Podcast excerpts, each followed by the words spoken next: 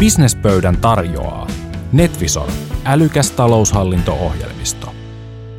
Hei ja tervetuloa jälleen Businesspöytä-podcastin pariin kuulemaan yksi uusi ratkaisu jälleen yrittäjien yleisimpiin haasteisiin. Minä olen Ani Rumpu ja tämän päivän aihe on sellainen, jota olen itse usein miettinyt. Miten tämä voikin olla niin hankala asia monelle yrittäjälle? Kyse on yrityksen menestyksen seurannasta. Tuoteasiantuntija Jukka Markkanen, terve. Terve, terve ja kiitos paljon, että pääsin tänään höpöttelemään aiheesta. Tämä on lähellä sinun sydäntä. Siellä työskentelet Severa toiminnanohjausjärjestelmän parissa ja kohtaat usein yrittäjiä, jotka eivät seuraa sitä yrityksensä kannattavuutta juuri laisinkaan. Mistä sinä luulet, että se johtuu? Miksi se on se kannattavuuden seuranta niin hankalaa? Tuohon varmasti yhtä monta vastausta kuin on yrittäjääkin, mutta se, että yleisimmin ne syyt varmasti löytyy siitä, että järjestelmät ei tue. Eli ei ole edes mahdollisuutta siihen johdonmukaiseen menestyksen seuraamiseen, katteen seuraamiseen. Ja sitten voi olla myös kyse siitä, että ei välttämättä ole aikaa. Eli yksinkertaisesti on niin kiire tehdä niitä töitä, että ei kerkeä katsomaan, että miten tehokkaasti niitä töitä nyt oikein tuleekaan tehtyä. Mitä sinä sanot niille, jotka seuraavat yrityksen taloutta sieltä pankkitilin saldosta? Joku sanoo, että tilillä on rahaa, hyvinhän mulla menee.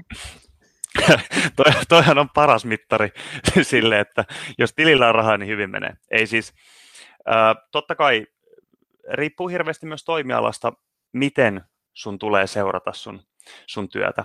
Mutta totta kai pankkitilin saldo on yksi mittari sille. Jos siellä on katetta, niin hieno homma. Mutta se, että ää, tietyllä ehkä aikaisemmassa vaiheessa katteen, katteen seurantaan puuttumisella, niin se voisit vaikuttaa myös siihen, että kuinka paljon siellä tilillä oikeasta rahaa onkaan. Ja, ja toi on ehkä sellainen, mihin, mihin monet ei tartu, et koska tavallaan se, että kun tulos on positiivista, niin sitten ehkä tuudittaudutaan siihen hyvän olon tunteeseen, että kaikkihan menee jo hienosti, vaikka ehkä olisi mahdollisuus pikkusen vielä kiristää vaihdetta. Minä luulen, että kun on ollut näitä hankalia aikoja tässä viimeisen vuoden aikana, niin, niin just tällainen pikkasen etukäteisseuranta voisi olla monellekin niin kuin ainakin helpotus, jos se ratkaisu kaikkiin ongelmiin.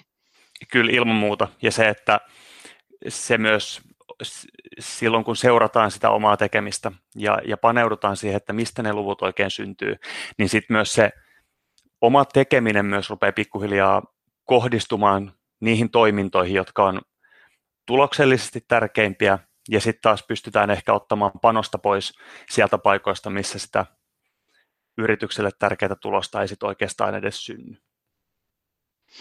No, miten sinä neuvot, että sitä kannattavuutta ja katetta ja niitä tulisi seurata? Tuossa kohdassa jokaisella yrittäjällä on hyvä lähteä paneutumaan siihen, että mitä sä haluat seurata. Eli katetta voidaan esimerkiksi seurata monella eri tasolla. Voidaan seurata koko yrityksen katetta. Itse mä pidän siitä, että seurataan, riippuu sitten minkälaista liiketoiminta on, mutta että viedään se katteen seuranta ihan sinne hanke- tai projektitasolle, jotta nähdään sitä, että mistä se rahavirta tulee. Jos sitä tehdään koko yrityksen tasolla, niin se antaa sulle kyllä kuvan siitä, että miten yrityksellä menee kokonaisuudessa, mutta sen jälkeen siellä taustalla saatetaan edelleen tehdä asiakastöitä, joista ei välttämättä oikeasti tule edes yritykselle rahaa. Kulut saattaa olla suuremmat kuin mitä projektit tuo sisään. Joten kyllä se menestyksen seuranta pitää viedä sinne ihan projektitasolle, jotta siitä saadaan kaikki teho irti. Ja siinä sitten seurantakohteena niin tavallaan monelle varmasti katelaskenta on tuttua, eli mitä on menot, mitä on tulot, mitä jää viivan alle. Ja, ja se sitten vaikuttaa myös siihen, mitä sä haluat kohdistaa sinne, eli seuraatko sä esimerkiksi projektitasolla, kun sulle tulee ostolaskuja, mihin projektiin tämä ostolasku kuuluu, mistä töistä sä saat minkäkin verran rahaa, onko sun työt sopimus- tai kiinteälaskutuksellisia, onko ne tuntivelotuksellisia, miten sun laskutusperusteet kohdistuu, seuraako niitä projektikohtaisesti? Kuinka syvälle tavallaan tai tarkkoihin yksityiskohtiin tuossa tota niin, niin seurannassa kannattaa mennä? Kannattaako pysyä esimerkiksi ä, projektitasolla tai, tai yrityksen osastotasolla vai pitäisikö mennä ihan vaikkapa esimerkiksi asiakastasolle tai, tai työntekijätasolle? Periaatteessa mitä, mitä syvemmälle sä pystyt pureutumaan. Totta kai tässä kohdassa tullaan sitten siihen kysymykseen, että myös omien järjestelmien, taloushallinnon, projektinhallinnan, sun laskutuksen seurannan pitää tukea sitä toimintaa, mutta mitä syvemmälle sä pystyt porautumaan, niin sitä paremman käsityksen sä saat siitä, miten sun yritys toimii.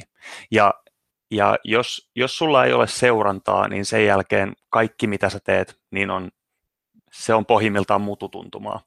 Ja, ja se on kohtuu vaarallinen tapa johtaa yritystä, koska silloin se sulle saattaa tulla valheellisia tavallaan kuvitelmia siitä, miten esimerkiksi jotkut asiakkaat on tuonut rahaa sisään. Sitten kun viedään se katteen seuranta esimerkiksi asiakastasolle, niin huomataankin se, että ollaan pyöritetty vaikka isoilla summilla vuoden mittainen projekti asiakkaalle, mutta sitten omat kulut onkin ollut sellaiset, että vuositasolla onkin jääty vaikka muutama satanen plussalle, niin sitten huomataan, että okei, tämä ei ehkä olekaan kannattavaa kokonaisuutena meille.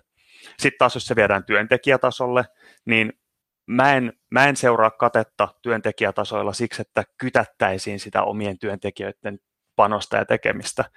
Se on mun mielestä väärä tapa johtaa, että katsotaan niskan takana, kuinka kukakin tekee hommansa. Mutta se on tärkeää silloin, jotta pystytään myös ohjaamaan niitä henkilöresursseja oikeisiin töihin. Eli saattaa olla, että työntekijälle on jyvittynyt semmoisia hankkeita, jotka yksinkertaisesti ei ole hinnoittelunsa pohjalta vaikka järkeviä yritykselle. Ja, ja silloin tavallaan se seuranta saattaa olla siellä henkilötasolla, missä päästään kiinni siihen ongelmakohtaan. Yhden asian, mikä kuulee monta kertaa sanottavan, että se seuranta pitäisi olla reaaliaikaista. Miksi? Toi on erittäin hyvä pointti. Se, että periaatteessahan pankkitilin saldon seuraaminen, niin se on tietyllä tavalla menestyksen seurantaa, mutta silloin se seuranta on jälkikäteistä, eli sille asialle ei ole enää mitään tehtävissä. Silloin kun viedään esimerkiksi katteen seuranta reaaliaikaiseksi, eli pohjataan se tieto sen hetkiseen tietoon, eli on ne sitten tuntikirjauksia tai on ne sitten tavallaan niin kuin nimenomaan työaikaseurantapohjaista tai, tai sitten projektien etenemiseen pohjautuvaa seurantaa, niin silloin pystytään tekemään tiettyjä suunnanmuutoksia kesken projektien, kesken hankkeiden tai kesken pitkien, pitkien asiakkuuksien. Ja ja esimerkiksi jos puhutaan luovasta alasta, eli mainos, viestintä, toimistoalat, niin siellä se on ehkä alakohtaista, mutta siellä esimerkiksi ongelmaksi saattaa muodostua se, että kun kyse on luovasta tekemisestä, niin tuntuu siltä, että se oma työ ei ole koskaan valmis. Ja sinne vaan puserretaan tunteja tuntien perään ja sitten tavallaan vasta projektin jälkeen huomataan se, että ollaankin menty vaikka ajallisesti pitkäksi ja sen jälkeen kun ruvetaan siitä laskemaan paljonko yritys on tehnyt tulosta per tehty työtunti, niin ei näytäkään sit niin valosalta. Joten mitä aikaisemmassa vaiheessa päästään käsiksi siihen, että missä kohdissa me tehdään taloudellisesti järkevimpiä ratkaisuja, niin sen parempi. Eli tavallaan jos on joku, vaikkapa ajatellaan projekti, jossa sitten huomataan jo vaikka ennen puolta väliä, että hei, nyt alkaa paukkuu tunnit, niin sitten pystytään tekemään ratkaisuja ja neuvottelemaan asiakkaan kanssa, ettei asiakas sitten pety kovin, kovin paljon, jos vaikka tuota projekti tuntuukin venyvän. Just näin. Ja se, että tietysti sitten tuossa tulee kysymykseen se, että onko kyseessä tuntihintaiset tai, tai sopimushintaiset työt, minkälaista ikinä sit yrityksen tekeminen onkaan, mutta etenkin silloin, jos tehdään kiinteähintaisia töitä, niin totta kai silloin pitää päästä tiettyihin aikaraameihin, jotta, jotta se on itselle taloudellisesti järkevää. Ja sitten taas, jos se on tunti, tuntiperusteista, niin sitten totta kai pitää myös olla seurantaa siihen, että, että kun tehdään niitä töitä, että meille jää järkevä kate ja asiakaskaan ei ylläty siitä, että minkä verran sinne on sitten niitä laskutettavia tunteja tullut tehtyä tiivistä vielä toi, toi sun vinkkisi, että miten kannattaa sitä yrityksen kannattavuutta? Mikä se on se paras keino sen seurantaan? Ilman muuta mä lähtisin yrittäjänä purkamaan tätä keskustelua myös oman kirjanpitäjän kanssa. Eli onko hänellä jotain ratkaisuja tarjota siihen, että miten päästään kiinni niihin mittareihin, mitkä, mitkä siinä omassa menestyksen tekemisessä on. Ja, ja jos ei tota, sieltä välttämättä löydy apuja, niin sen jälkeen voidaan sitten esimerkiksi tällaisten podcastien kautta lähteä tutustumaan siihen, mistä sitä pitää sitä seurantaa lähteä ajattelemaan. Sitten kun on saanut sen oman käsityksen siitä, että miten mä haluan sitä mun menestystä seurata, niin sen jälkeen lähdetään pureutumaan siihen, että tukeeko mun tämänhetkiset järjestelmät sitä. Onko mulla mahdollisuus mitata niitä mun menestykseen vaikuttavia tekijöitä. Ja sen jälkeen, kun ne on selvitetty, niin sitten kyse on enää siitä omasta tekemisestä. Luodaan ne omat mittarit, katsotaan, paljonko mun katteiden pitäisi olla tai katteiden pitäisi olla mun projekteilla. Ja sen jälkeen sulla on jo paljon parempi kokonaiskuva siitä, että mitkä työt on niitä merkityksellisimpiä menestyksen avaimia. Kiitoksia Jukka. Kiitos paljon.